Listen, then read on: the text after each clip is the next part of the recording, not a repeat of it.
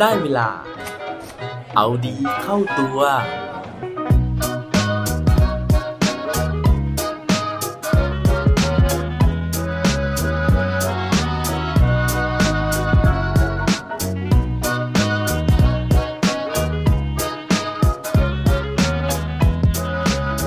ฟอนต์ตัวหนังสือกับความร่ำรวย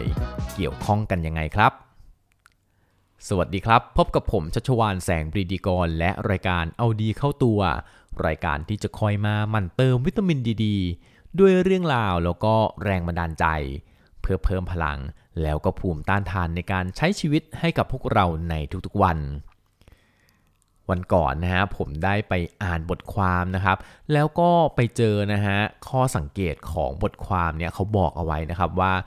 เคยสังเกตกันไหมนะฮะว่า เวลาที่เราอยู่ต่างประเทศนะครับหรือว่าคนต่างประเทศเนี่ยเขาจะต้องพิมพ์นะฮะหรือว่าจะต้องติดประกาศอะไรที่มันเป็นภาษาไทยเนี่ยเขาใช้ฟอนต์ที่มีชื่อว่าอะไรเออเนี่ยผมก็ไม่เคยสังเกตเลยนะฮะแต่ผมก็พอดูภาพเนี่ยแล้วก็เออร้องอ๋อเหมือนกันนะครับว่าเวลาที่เราไปตามร้านอาหารญี่ปุ่นนะฮะหรือว่าเวลาที่เราไปร้านอาหารไทยในต่างประเทศเนี่ย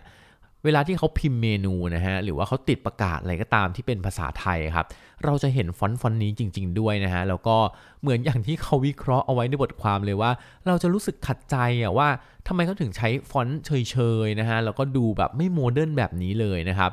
ฟอนต์ที่ว่านะฮะมีชื่อว่าฟอนต์ Tahoma นั่นเองนะครับโดยสาเหตุที่เขาเนี่ยใช้ฟอนต์นี้นะฮะมันก็มีที่มาที่ไปนะครับว่าฟอนต์เนี้ยนะฮะมัน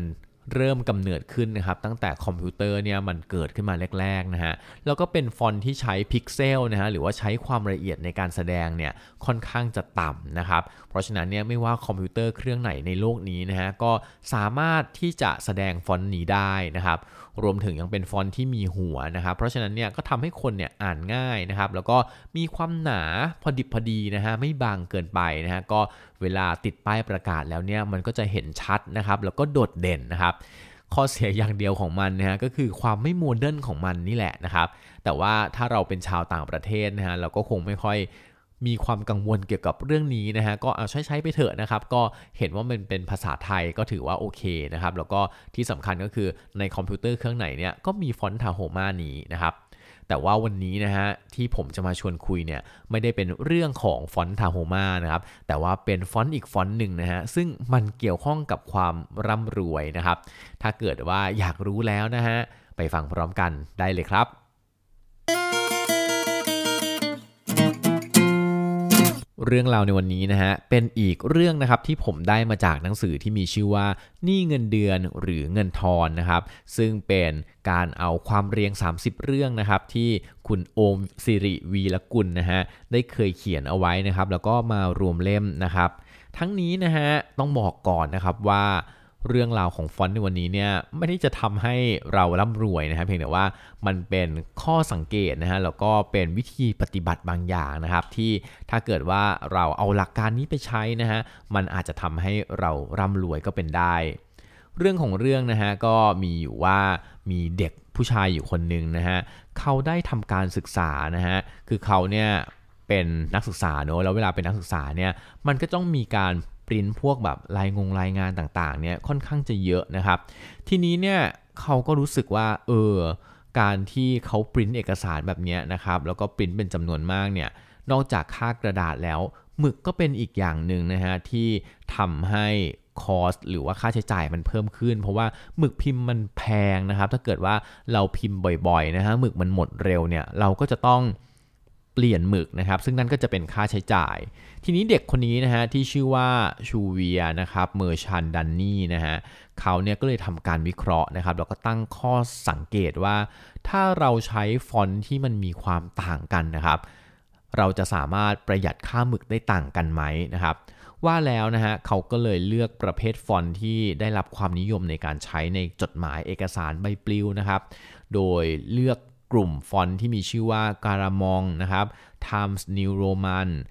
Century Gothic นะครับแล้วก็ Comic Sans ฟอนต์เหล่านี้เนี่ยเราค่อนข้างจะคุ้นเคยนะฮะบางฟอนต์เนี่ยเราก็จะใช้กันบ่อยๆนะครับในการพิมพ์เอกสาร จากนั้นนะฮะเขาก็ลองใช้หมึกในจำนวนที่เท่ากันนะครับ ข้อความที่เท่ากัน แล้วก็ใช้ฟอนต์ที่แตกต่างกันเนี่ยนะครับในการที่จะพิมพ์เอกสารออกมา สุดท้ายนะฮะเขาค้นพบว่าฟอนต์ Garamond นะครับสามารถประหยัดหมึกพิมพ์ได้มากกว่าฟอนต์ประเภทอื่น ๆ สาเหตุนั่นก็เพราะว่า Garamond เนี่ยเป็นฟอนต์ที่มีลักษณะที่ไม่มีความหนามากนั่นเอง ซึ่งหลังจากที่เขาทดลองเสร็จนะครับ เขาก็เลยเอาผลการทดลองนี้นะครับมาคำนวณกับค่าใช้จ่ายนะฮะที่เราจะต้องลงทุนเรื่องหมึกพิมพ์ในทุกๆปี โดยยึดเคสของการที่ถ้าเราเป็นโรงเรียนนะครับ ซึ่งจะมีเด็กนักเรียนเนี่ยมาพิมพ์เอกสารเหล่านี้จำนวนมากนะฮะซึ่งถ้าเกิดว่า เขาสามารถที่จะให้โรงเรียนเนี่ยเปลี่ยนฟอนต์มาใช้ฟอนต์กะละมองทั้งหมดนะครับ มันจะสามารถช่วยประหยัด 24%นะครับ หรือตีเป็นมูลค่าเนี่ยเท่ากับประมาณ 21,000 ดอลลาร์ต่อปีนะฮะ นี่ก็คูณ 32 เข้าไปก็โอ้เป็นแสนเหมือนกันนะฮะ น่าจะเป็นล้านด้วยซ้ำนะครับ ก็ถือว่าช่วยประหยัดได้เยอะมากเลยนะฮะ ซึ่ง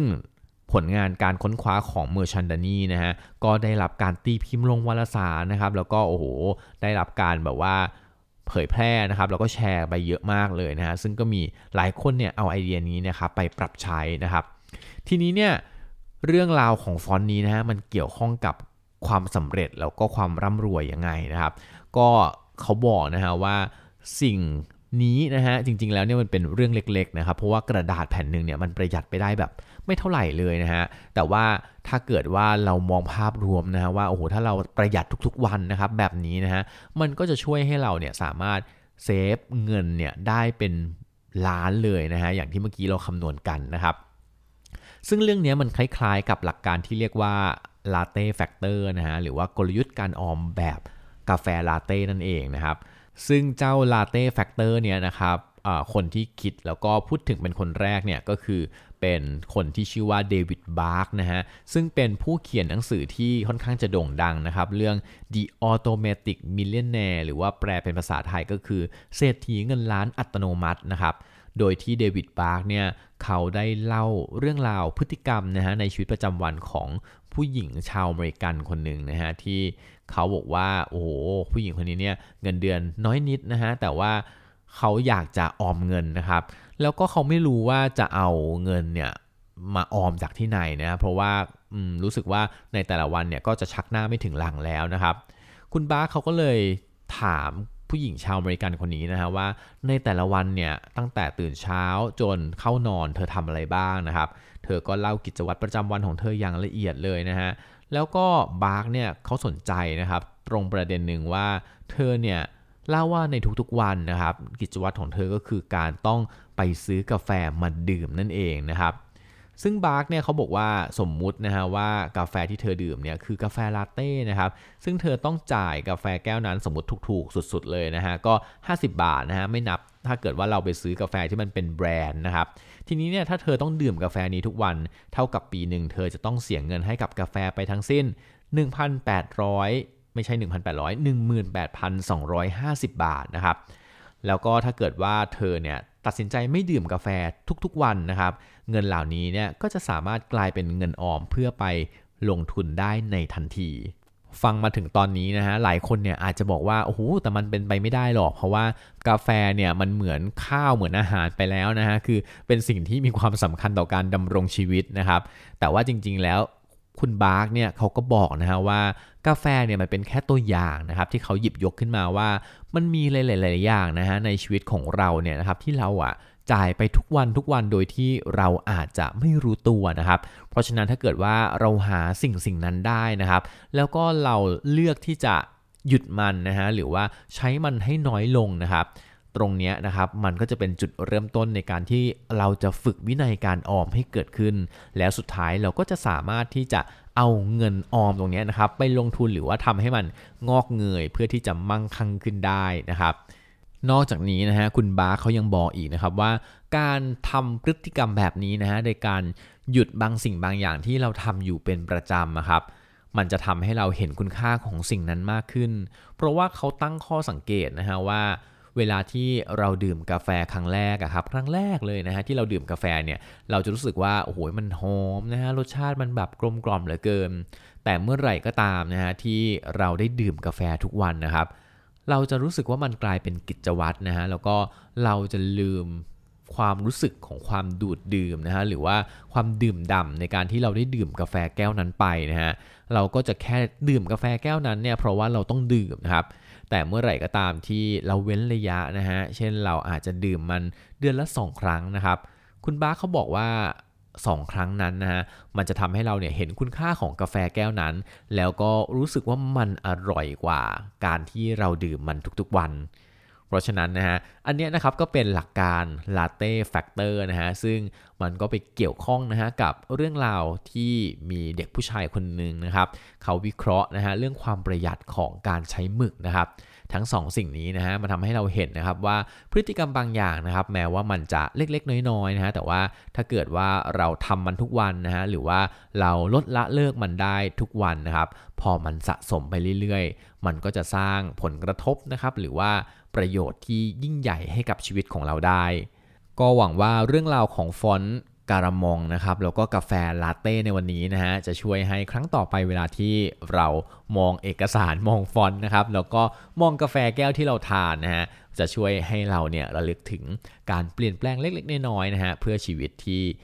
มีความสำเร็จที่ยิ่งใหญ่ของเราทุกคนครับ และปิดท้ายวันนี้ด้วยโคดดีโคดโดน เขาบอกไว้ว่า great things are done by a series of small things brought together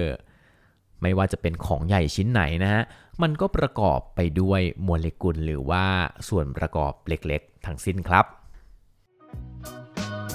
อย่าลืมกลับมาเอาดีเข้าตัวกันได้ทุกวันจันทร์ พุธ ศุกร์ พร้อมกด subscribe ในทุกช่องทางที่คุณฟัง รวมถึงกดไลค์ กดแชร์ พื่อแบ่งปันเรื่องราวดีๆ ให้กับเพื่อนๆของคุณผ่านทุกช่องทางโซเชียลมีเดีย สุดท้ายนี้ขอให้วันนี้เป็นวันดีๆ ของพวกเราทุกคน สวัสดีครับ